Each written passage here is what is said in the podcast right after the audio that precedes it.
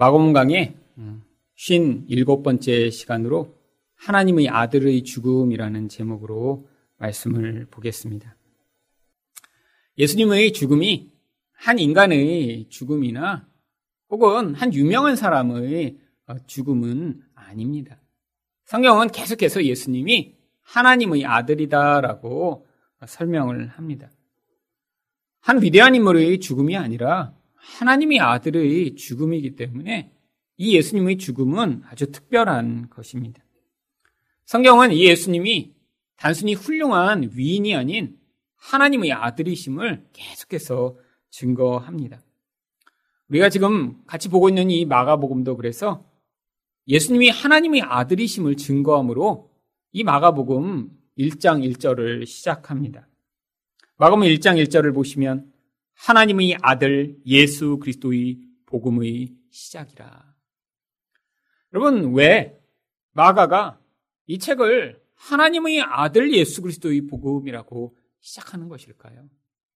한 위대하신 분, 능력이 많으셨던 분, 탁월하고 인격적으로 훌륭하셨던 어떤 분의 이야기가 아니라 그 예수를 왜 하나님의 아들이라고 소개하는 것일까요? 바로 예수님은 하나님이 어떠하신 분이신가를 우리에게 이 인간의 모습으로 오셔서 보여주셨기 때문입니다. 하나님의 아들이라고 하면 그 예수님은 하나님과 동일한 분이세요. 그런데 인간은 그 하나님이 어떠하신 분이신가에 대한 잘못된 생각을 가지고 있었기 때문에 인간적 시각과 또 판단으로는 그분이 하나님의 아들이심을 우리가 받아들일 수 없었기 때문에 성경을 통해 계속 그분이 누구신가를 우리에게 이야기하고 있는 것입니다. 그래서 사람들은 그분이 하나님의 아들이라고 깨닫지 못하고 있던 그때에 바로 귀신들도 예수님이 하나님의 아들이심을 증거합니다. 마가복음 3장 11절을 보시면 더러운 귀신들도 어느 때든지 예수를 보면 그 앞에 엎드려 부르짖어 이르되 당신은 하나님의 아들이시니이다 하니. 아니 귀신들도 예수님이 하나님의 아들이심을 증거하는데 사람들은 예수님이 하나님의 아들임을 깨닫지 못하고 있습니다. 바로 그것 때문에 지금 예수님이 이 십자가에 달려 이렇게 지금 죽임을 당하시게 된 것이죠. 그런데 다행히 인간들 가운데 한 무리가 예수님이 하나님의 아들이심을 고백하게 됩니다. 예수님과 함께 있었던 제자들이 예수님과 함께 그 갈릴리 바다가 풍랑 가운데 고통하는 그 상황을 지난 뒤에 마태복음 14장 33절에서 예수님을 향해 배에 있는 사람들이 예수께 절하며 이르되 진실로 하나님의 아들이로소이다 하더라. 이제 이들의 영적인 눈이 열려 예수님을 하나님의 아들로 받아들이게 된 것이죠. 그런데 세상은 그분이 하나님의 아들이라고 깨닫지 못했기 때문에 예수님을 십자가에 매달아 죽입니다. 이것은 한 사람의 죽음이 아니라 하나님의 죽음인 것입니다. 그렇다면 하나님의 아들의 죽음은 어떤 의미를 갖나요? 첫 번째로 하나님이 자기 아들을 버리셨음을 의미합니다. 33절 말씀입니다. 제 6시가 되매 온 땅에 어둠이 임하여 제 9시까지 계속하더니 성경에 나오는 제 6시는 12시 정오를 이야기하고 제 9시는 오후 3시를 이야기합니다. 이스라엘에는 비가 잘 오지 않기 때문에 낮에는 이 한국의 정말 가장 뜨거운 날에 햇빛이 쨍쨍 내리쬐듯 그렇게 뜨거운 태양이 내려지는 것이 아주 당연한 일이었습니다. 바로 이 12시부터 3시까지가 그 뜨거운 태양을 한 점의 구름도 없이 그대로 온몸으로 받아낼 그런 상황인 것이죠. 그런데 갑자기 그 뜨거운 태양이 내려져야 하는 그 시간에 온 땅에 어두움이 임합니다. 이것은 무엇을 이야기하는 것일까요? 구약에서 여러 차례 온 땅에 이렇게 어둠이 임할 것을 이미 성경이 예언하고 있습니다. 아모스 8장 9절 말씀을 보시면 주 여호와의 말씀이니라 그날에 내가 해를 대낮에 지게 하여 백주의 땅을 깜깜하게 하며 하나님이 어떠한 특별한 사건 전에 이렇게 온 상, 세상을 깜깜하게 만드실 것이라고 예언을 하고 있습니다. 도대체 어떠한 사건인가요? 바로 이 어둠은 하나님이 온 세상을 심판하실 여호와의 나를 이야기하는 것입니다. 인간이 너무나 죄악이 많기 때문에 그 죄악에 대해 하나님은 반드시 심판하실 것이며 그 심판이 여호와의 날에 온 세상에 임해 세상에 빛이 하나도 없는 그런 공포스럽고 두려운 날이 임하게 될 것이라고 예언하고 있는 것이죠.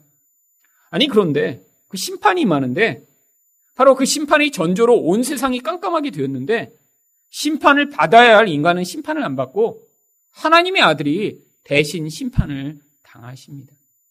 이게 바로 하나님이 인간을 향한 그 무서운 심판 대신에 바로 그 심판을 예수 그리스도에게 대신 행하심으로 말미암아 하나님 향해 반역하고 죄를 지은 인간을 대신 살려내시는 복음의 은혜를 보여주는 것입니다. 바로 그때 예수님에게 어떠한 일이 벌어졌나요? 34절입니다. 제9시에 예수께서 크게 소리 지르시되 엘리 엘리 라마 사막다니 하시니 이는 번역하면 나의 하나님 나의 하나님 어찌하여 나를 버리셨나이까 하는 뜻이라. 마가복음에는 예수님이 십자가에서 말씀하신 말씀이 이것 한 구절만 기록되어 있습니다. 예수님이 십자가에서 일곱 가지 말씀을 하셨기 때문에 우리는 흔히 가상칠언이라는 그런 이야기를 합니다. 마가는 바로 이 구절 한 구절만 집중해서 기록함으로 말미암아 이 십자가가 바로 하나님의 아들이 하나님으로부터 버림받은 사건임을 보여주고자 하고 있는 것입니다. 여러분, 진짜 사랑이 많은 부모라면 자기 자식을 외면하지 않을 것입니다. 아니, 사랑이 많지 않은 부모도 자기 자식 외면하기가 쉽지 않죠. 진짜 무정하고 아주 악이 가득한 그런 비정상적인 부모라야 자기 자식을 거부하고 외면하겠죠. 근데 우리 하나님은 사랑이 아주 많으시대요. 아니, 많으신 정도가 아니라 우리 하나님을 얼마나 그 존재가 사랑으로 가득 차 있는지 하나님은 사랑이다라고까지 이야기를 합니다. 그런데 자기 아들을 이렇게 하나님이 버리신 것이에요.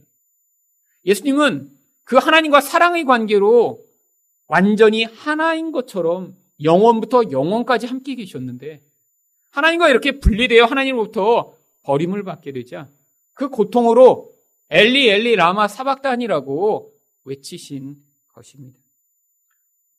왜 하나님이 이렇게 예수님을 버리신 것일까요? 거룩하신 하나님이 인간의 모든 죄를 대신하여 죄가 되신 예수님과는 하나 될 수 없었기 때문입니다.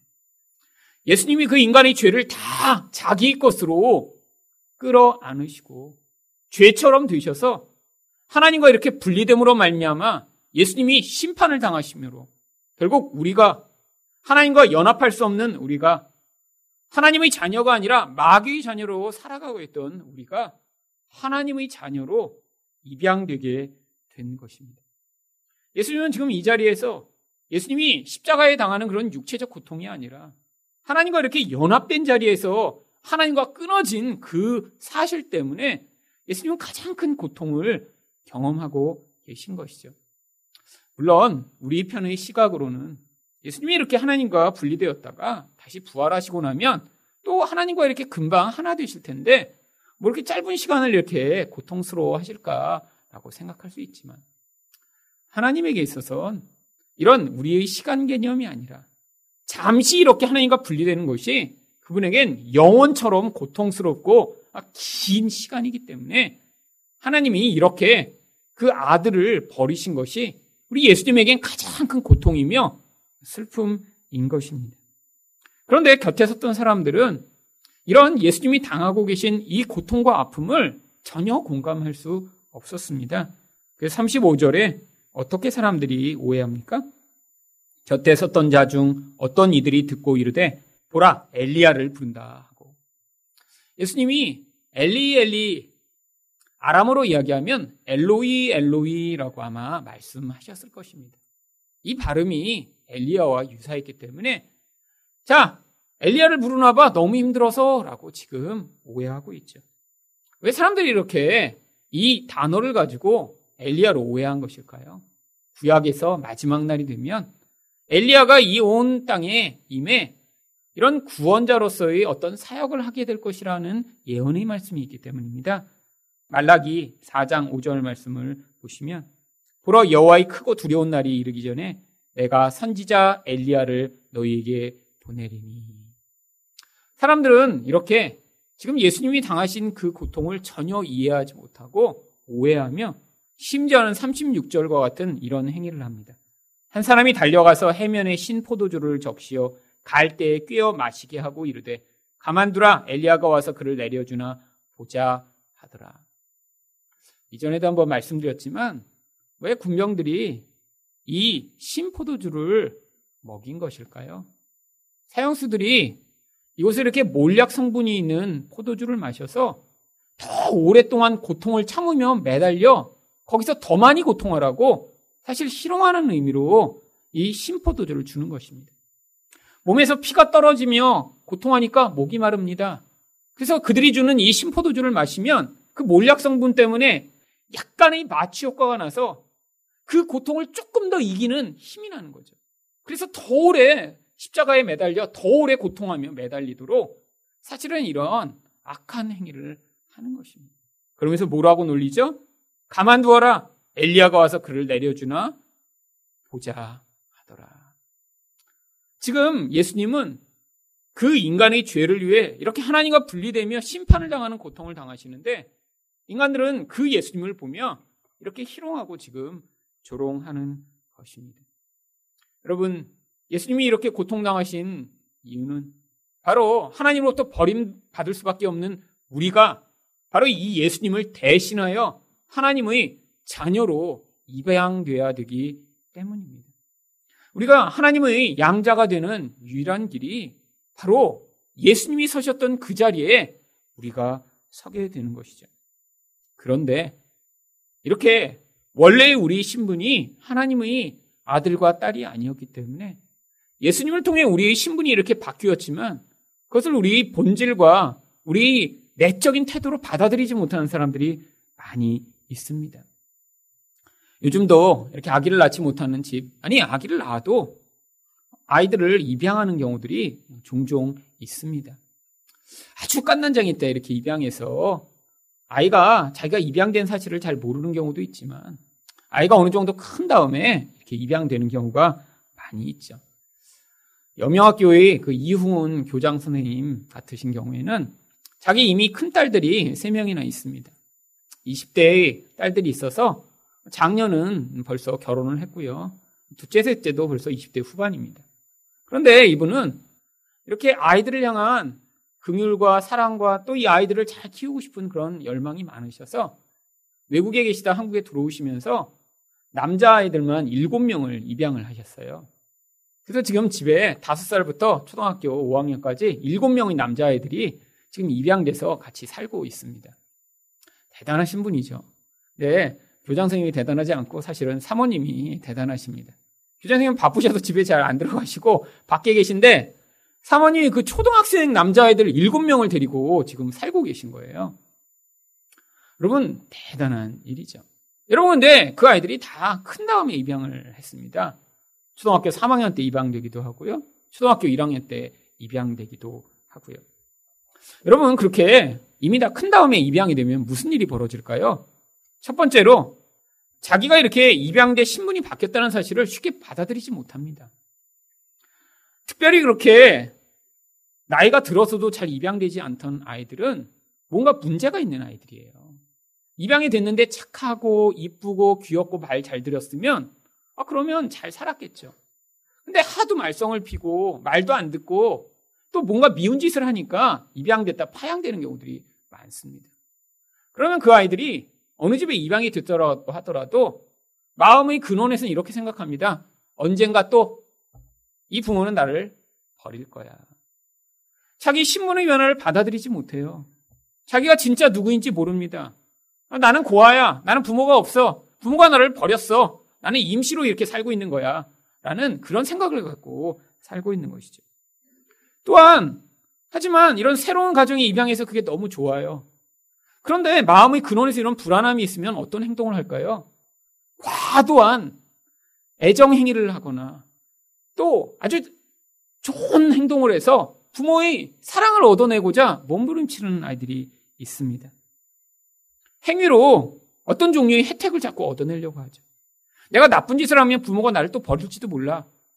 아, 난 이 집에 계속 살고 싶은데, 아, 여기가 좋은데, 그러니까 과도한 행위를 해서 어떤 종류의 사랑과 또 은혜를 얻어내려고 하는 그런 행동이 나타나는 것입니다. 그런데 반대로 자기가 어떤 행동을 했는데 부모가 별로 기뻐하지 않는 것 같아요. 조금 열심을 부려봤는데 자기 능력으로는 도대체 그 새 부모를 만족시킬 것 같지 않아요. 부모의 기준이 너무 높아요. 또 다른 형제들을 보니까 공부를 잘하는데 자기는 공부를 해도 공부가 안 돼요. 그러면 어떤 반응을 할까요? 완전히 포기하고 이제 막 나가는 것입니다. 그래 어차피 나는 안 되니까 그냥 난 그냥 갈 때까지 갈 거야. 난 내 마음대로 살 거야. 아, 내가 해도 안 되는데 뭐 어떻게 노력해서 되겠어? 여러분 그런데 이런 종류의 반응이 성도들의 삶에서 똑같이 나타난다고 하는 것이죠. 여러분, 우리는 원래 마귀의 자녀입니다. 마귀가 우리를 거짓말시키고 우리가 자기 자녀인 것처럼 살게 만들었어요. 그래서 세상에서 돈을 우상으로 섬기고 사람을 우상으로 섬기고 살도록 마귀가 속여서 여태까지 우리를 끌고 왔습니다. 그런데 그렇게 돈과 사람을 우상으로 섬기고 살던 사람들은 알지 못하게 이제까지 마귀를 자기의 아빠요, 자기 하나님으로 섬기고 살고 있었던 것이죠. 그런데 이제 신분이 바뀌었습니다. 하나님이 우리를 예수의 피로 구원하셨대요. 근데 여전히 그 사실을 진심으로 믿지 못하는 사람들이 많이 있습니다. 내면의 근원에서는 돈이 자기를 지켜줄 것 같고, 자기 미래를 책임져 줄 것 같고, 자기 하나님인 것처럼 역할을 해줄 것처럼 근원으로 의지함으로 말미암아 끊임없이 두려워하고 힘들어하고 주변에 있는 어떤 사람이 나를 지켜주고 나를 온전하게 만들어 줄 것이라고 착각하고 살아가는 사람들 이런 사람들이 지금 하나님의 자녀가 되었는데 그 자녀임을 지금 믿지 못하고 있는 상태죠. 또한 이렇게 내면으로 불안하니까 어떤 반응을 하게 되나요? 열심히 내가 하나님 앞에서 무슨 선한 행위를 하면서 그것으로 하나님이 아이고 너 이렇게 잘했네 그러면 하나님이 나를 더 예뻐하시고 또 나를 인정하실까봐 하나님에서 열심을 부려서 그것으로 더 많은 혜택을 누리고자 하는 사람들이 많이 있습니다. 근데 반면에 별로 그렇게 종교적이지가 않아요. 살다 보니까 그렇게 기도도 하려고 보니까 오래 한 것 같은데 떠보면 3분 지났고 헌금도 열심히 하려고 내고 보는데 정말 나중에 계산해 보면 얼마 내지 못하고 또 예배도 열심히 올려고 그러는데 와보면 예배는 늘 끝났고 이런 사람들이 있어요. 이런 사람들은 몇 번 해보다 보면 어떤 마음이 들죠? 이렇게 못하면 하나님이 나 얼마나 싫어하실까? 그러니까 차라리 그냥 관계없이 살자라고 생각하는 이런 반응을 하는 사람들이 많이 있습니다. 여러분, 이런 모든 반응이 뭐에 근거한 것인가요?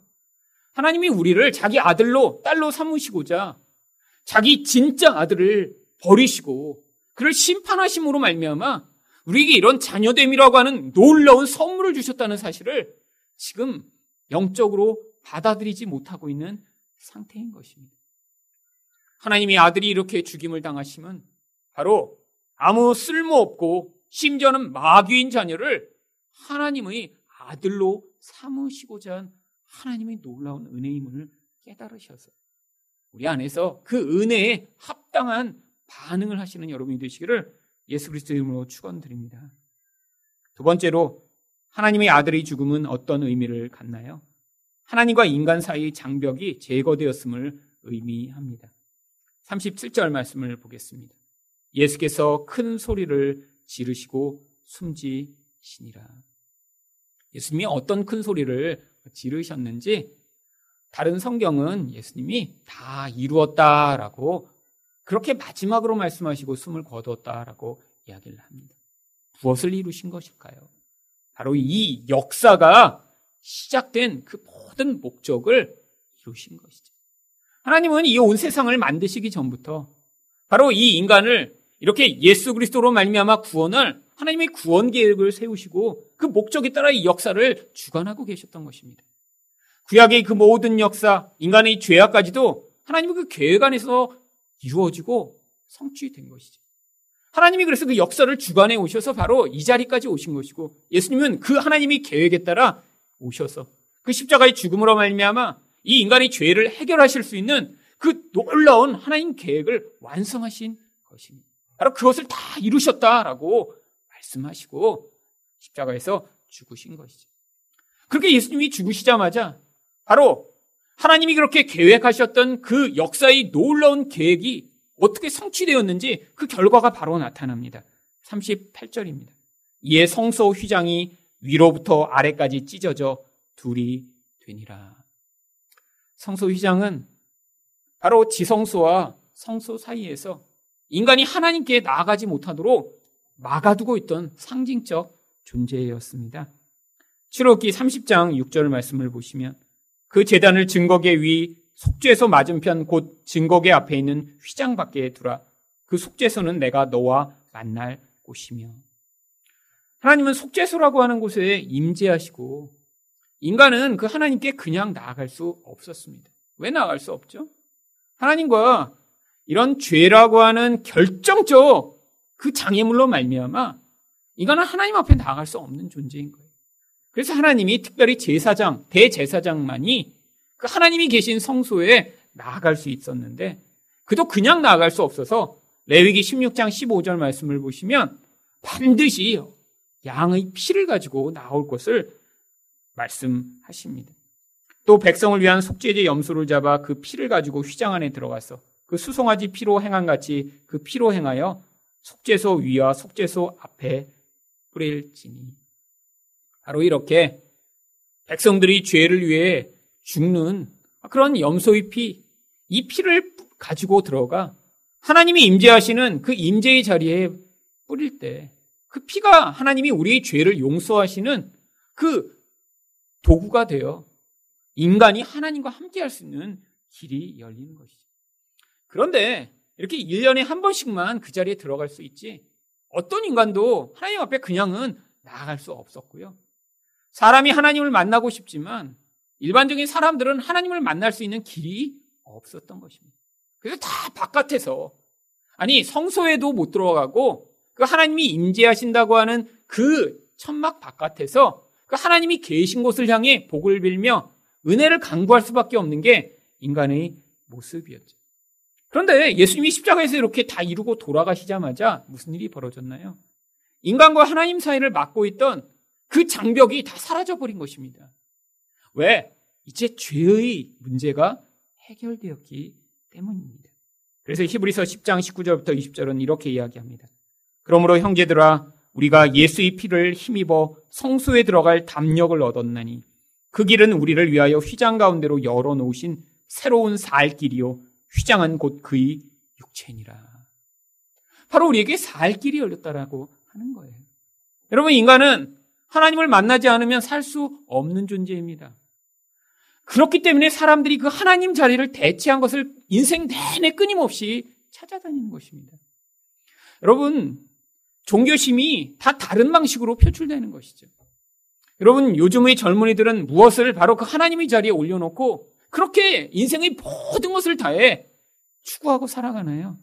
바로 쾌락이라고 하는 것을 하나님의 자리에 올려놓고 마치 하나님을 추구하듯이 인생 전부를 다해 쫓아갑니다. 1년에 몇 개월씩 여행 가는 것이 자기 인생의 전부인 사람도 있어요. 자기 모든 돈, 모든 시간을 동원해 정말 그 여행을 가지 않으면 살 수 없을 것처럼 살아가는 사람. 아니, 여자 꽁무니를 쫓아다니며 이 여자, 저 여자 사귀면서 거기서 쾌락을 추구하는 것을 자기 인생의 전부인 것처럼 추구하고 사는 사람.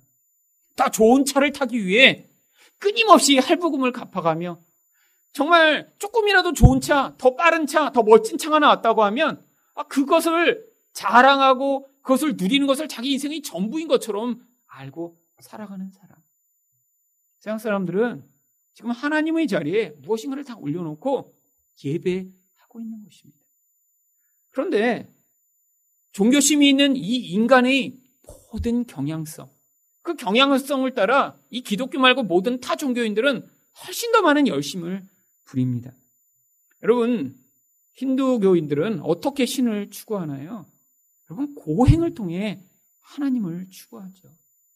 여러분, 제가 인도에 가서도 정말 그들이 고행하는 걸 보니까, 야, 예수 믿는 거는 정말 너무 쉽다. 이런 생각이 들 정도더라고요. 어떤 사람은 그 인도가 한국보다 엄청나게 큽니다. 남쪽에서 북쪽까지 수천 킬로미터가 떨어져 있어요. 그런데 거기를 기어서 성지까지 가는 사람도 있어요. 기어서. 자기 행위로 그 신을 감동하게 만드는 행위를 증명하겠다는 거예요. 어떤 사람은 땅에다 흙을 파놓고 그 땅 속에 머리만 내놓고 들어가 있어요. 몇 년째. 어떤 사람은 자기 머리 위에다 자기 어머니를 이고 수천 킬로를 여행을 합니다. 왜? 신을 감동케 하기 위해. 여러분, 사람마다 그 고행의 그 정도, 그 깊이를 보면, 어, 정말 어떻게 인간이 저럴 수 있을까? 어떤 사람은 정말 한 뼘이 넘는 못이 수백 개가 박힌 어, 그런 판자 위에 올라가서 거기서 계속 앉아 있는 거예요. 처음에는 의심했습니다. 다 사람 속이려고 그 위에 쇠판자 같은 걸 하나 더 놓고 앉아 있겠지. 아니에요. 진짜예요, 진짜. 피가 나고 굳고 피가 나고 굳고 그걸 수십 년 하면서 거기서 앉아서 그게 자기 몸의 일부가 된 거예요. 근데 그렇게 앉아 있어요. 히말라야 산 속에 정말 빨가벗고 들어가서 그 동굴 속에서 하늘에서 떨어지는 그 이슬과 그 눈 녹은 물만 먹으며 두 달, 세 살씩 거기서 버티는 사람들도 있습니다. 다뭐 하는 줄 아세요? 신을 만나고자. 여러분, 그런데 그런 고행을 해도 신을 만났다는 사람이 아주 소수에 불과합니다. 그래서 그 소수에게는 또 많은 제자들이 따르고 사람들이 어 그런 사람을 통해 나도 그 신의 어 그런 정말 찌꺼기라도 조금이라도 경험하고자 그런 놀라운 사람이 하나 있다 그러면요 수백 수천 명이 거기 몰려가기 시작해요. 어느 지역에 또 그렇게 신의 출현, 신을 만날 수 있는 그런 아주 정기가 탁월한 곳이 있다 그러면 거기는 전 세계에서 몰려든 수만 명으로 빠글빠글빠글 합니다. 여러분 근데 그렇게 신을 추구하며 고행하고 했어도 정말 신을 만나 그 하나님이 주시는 생명과 만족을 경험하는 사람은 거의 없습니다. 여러분, 불교는 어떤가요? 불교는 아예 노골적으로 살아있는 부처라고 하는 아, 그런 부처가 되기 위해서는 수행을 해야 된다 그러는데 그런 성불이라고 불리는 살아있는 부처는 한 세기에 한 명, 두 명 나올까 말까 해요. 바로 한국에는 성철이라고 하는 그런 살아있는 부처라고 불리던 분이 계셨죠. 나머지는 다 뭐예요? 그런 수행을 할 수가 없습니다. 살아있는 부처가 되지 못하니까 어떻게 해요? 그런 살아있는 부처에게 가서 그런 놀라운 설법을 듣거나 아니면 자기를 대신에 그런 복을 빌어줄 그런 다른 신들을 계속 추구하는 거죠. 이슬람은 어떻게 하나요? 하루에 다섯 번씩 어느 곳에 있든지 무엇을 하든지 무릎을 꿇고 기도하게 되어 있습니다. 여러분, 우리처럼 그냥 기도하는 게 아니에요. 기도하려고 그러면요, 그들은 꼭 메카를 향해야 합니다. 그래서 이 이슬람에서 파는 휴대폰에는 항상 나침판이 메카를 향해서 이렇게 딱 열면 그 지역을 가르치도록 다 돼 있고요. 그냥 또 찾아서 기도하는 게 아니라 그 전에 꼭 몸을 씻어야 돼요. 왜? 신을 만나야 되니까. 신을 더럽게 그냥 만날 수 없잖아요. 몸에 있는 모든 구멍을 다 씻어야 됩니다. 귀도 씻어요. 그래서 귀도. 코도 씻고요. 입도 씻고요. 눈도 닦고요. 그래서 외부로 난 모든 구멍을 다 씻고 그래서 깨끗한 몸으로 그 신 앞에 나아가 절을 하고 기도를 합니다. 얼마 동안요? 매일 다섯 번씩 태어나서부터 죽을 때까지. 그것만이 아닙니다. 그 외에 메카를 죽기 전에 성지순례 해야 되고요. 많은 율법들이 있어요. 여러분, 그렇게 애쓰고 노력하는데 신을 만나기가 쉽지 않습니다. 여러분, 이런 모든 행위를 통해 하나님을 추구하는 종교들, 결국 무엇을 가져올 뿐이죠? 허무감과 자기 의만 가득한 그런 종교인만을 만들어낼 뿐이죠. 향에는 하나님이 어떤 길을 열어주셨나요? 바로 그 예수를 통해 하나님께 나아갈 수 있게 만들어주신 거예요. 근데 도대체 어떻게 예수를 통해 하나님께 나아갈 수 있나요? 바로 인생 가운데 내가 붙들고 있는 다른 힘, 다른 의존의 수단, 내가 붙들고 있는 다른 도구들이 다 무용함을 하나님 앞에 고백하는 자리가 예수를 붙드는 수단입니다. 여러분, 우리가 다른 것으로 내가 하나님 앞에 설 수 있으며 내가 괜찮은 존재이며 내가 다른 노력을 기울일 수 있다고 생각하는 그 순간에는 아직도 예수를 온전히 붙들고 있는 것이 아니에요. 우리 본성은 기본적으로 나 자신이 하나님 앞에서 뭔가 나의 행위로 정당한 대가를 얻어내는 자가 되기를 원하는 것이 우리 기본적인 태도입니다. 은혜만으로 하나님 앞에 나아가는 것을 우리는 받아들일 수가 없어요. 그래서 하나님이 우리 인생을 통해 예수에 붙들고 있는 모든 것이 다 무용한 것임을 가르치심으로 우리가 예수 통해 하나님 앞에 나아가는 자가 되도록 만들어 가시는 것입니다. 마지막으로 하나님의 아들의 죽음은 어떤 의미를 갖나요? 이방인들에까지 복음이 전파되게 되었음을 의미합니다. 39절 말씀입니다. 예수를 향하여 섰던 백부장이 그렇게 숨지심을 보고 이르되 이 사람은 진실로 하나님의 아들이었도다 하더라. 여러분 여기 나와 있는 백부장은 로마인이었습니다. 100명이나 되는 군대를 거느리고 지금 예수님이 이렇게 십자가에 달려 돌아가시는 그 모든 것들을 책임지는 그래도 높은 지위에 있는 사람이었죠. 그런데 아니 하나님의 백성이라고 하는 많은 사람들이 있었는데 그들은 다 예수님을 거부합니다. 그가 하나님의 아들이 아닐 거라고 생각해서 예수를 십자가에 못 박아 죽이고 그를 조롱하고 그를 비웃었던 것이죠. 그런데 아니 하나님에 대해서는 알지도 못하고 다른 신을 섬기는 바로 이 로마인이 예수가 진실로 하나님의 아들이십니다라는 고백을 합니다. 어떻게 이 이방인은 백부장이 그 예수님을 하나님의 아들로 인정할 수 있었던 것이죠. 바로 그는 이런 종교적인 틀에 갇혀 있기 않았기 때문입니다. 당시 모든 유대인들은 자기가 지는 종교적이고 세속적인 틀에 갇혀 있었어요. 그런데 이 백부장은 죽어가는 그 예수님을 보며 보통의 인간은 보일 수 없는 인간 너머의 모습을 거기서 본 것입니다. 바로 무엇을 본 것이죠? 사람은 죽기 전에 자기 진짜 본성이 드러나요. 평생토록 돈을 사랑한 사람은 죽기 전에도 어떤 마음으로 죽을까요? 아, 이거를 이렇게 벌어놓고 내가 좀 더 쓸걸. 아, 아깝다. 이거 그냥 다 남기고 가네? 너무 아까워. 그래서 죽기 전에 무슨 말을 하고 죽을까요? 이 남은 거는 첫째한테 다 얘기 못하고 죽는 사람도 있죠. 여러분, 죽기 전에 꼭 그런 얘기 해야 될까요? 여러분, 사람들은 결국 자기가 평생 추구한 그 모습을 죽기 전에 드러냅니다. 여러분, 근데 예수님은 죽기 전에 어떤 모습을 보이셨나요? 자기를 이렇게 죽이고 괴롭히고 조롱하는 사람들을 향해 하나님, 저들은 자기들이 하는 짓을 알지 못합니다. 저들의 죄를 용서하여 주시옵소서라고 하는 바로 인간은 절대로 보일 수 없는 그 놀라운 하나님의 사랑을 거기서 보여주신 것이죠. 또 죽음 전에 바로 그 예수님의 그런 반응에 감명을 받은 다른 한 강도를 향해 내가 오늘 나와 함께 낙원에 있을 것이다 라고 그 강도를 위로하며 함께 하시는 모습을 보며 그는 아, 이분이야말로 이런 인간으로부터 찾아볼 수 없는 그런 반응을 하시는 그런 하나님의 아들이겠구나라고 하는 그런 확신에 이른 것입니다. 여러분, 우리 또한 종교적인 틀, 세속적인 틀이 우리 안에 너무 많을 때 바로 하나님의 아들을 이렇게 받아들이고 인정하지 못하게 되는 경우가 많이 있습니다. 여러분, 종교적인 틀이라고 그래서 뭐꼭 뭐 교회에서 배운 어떤 모습으로 예수님을 생각하는 것이 아닐 수도 있어요.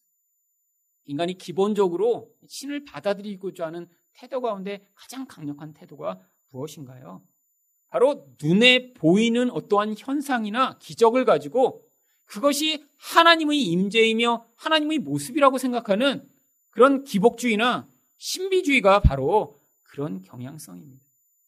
여러분, 그거는 모든 세상의 사람들이 다 신을 기대하는 방법이에요.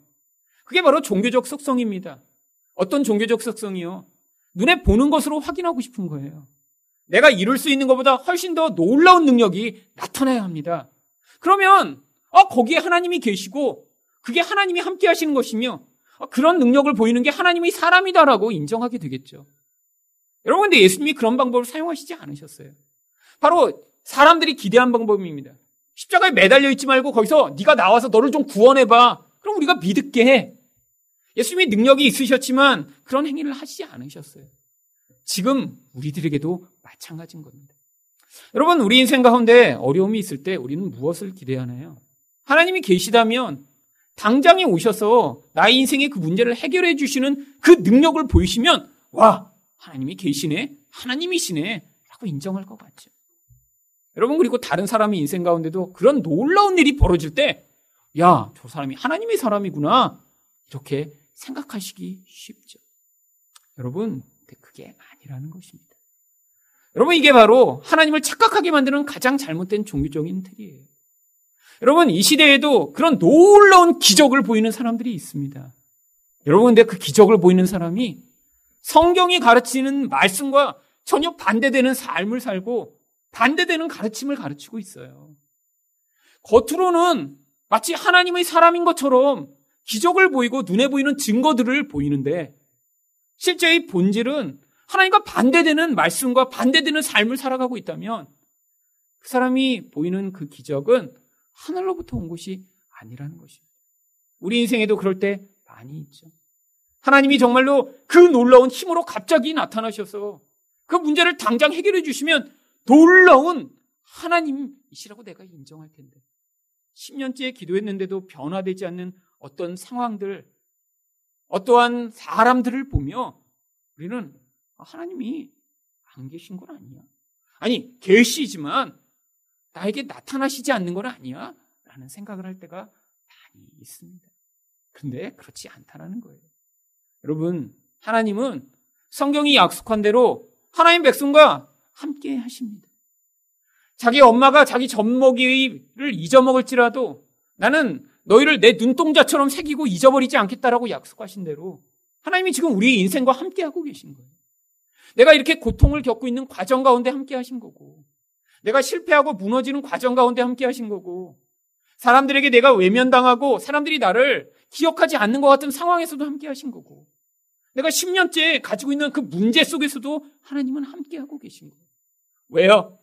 그 문제를 말미암아 세상 사람 같으면 그 문제가 그 사람을 파괴하고 무너뜨리고 죽였을 텐데 하나님이 그 과정 가운데 우리 육신은 무너뜨리게 하시고 우리 영혼 안에 하나님이 만들어내시는 그 생명의 능력과 그 은혜로 말미암아 우리가 그 과정을 지나가며 날로 나의 눈에 보는 그 의존은 약해지고 내 영적인 의존과 하나님을 향한 생명의 그 기운이 나타나 하나님을 이전보다 더 깊이 사랑하고 더 깊이 의존하고 예수 믿는 사람 되는 과정을 살고 계시다는 하나님이 우리의 이런 망가져가는 인생 가운데 겉으로 보이지 않지만 우리 인생과 함께 하시며 바로 내가 하나님의 아들이며 내가 하나님이시다라는 사실을 우리가 믿음으로 고백하는 자리에 서게 만드시는 것입니다.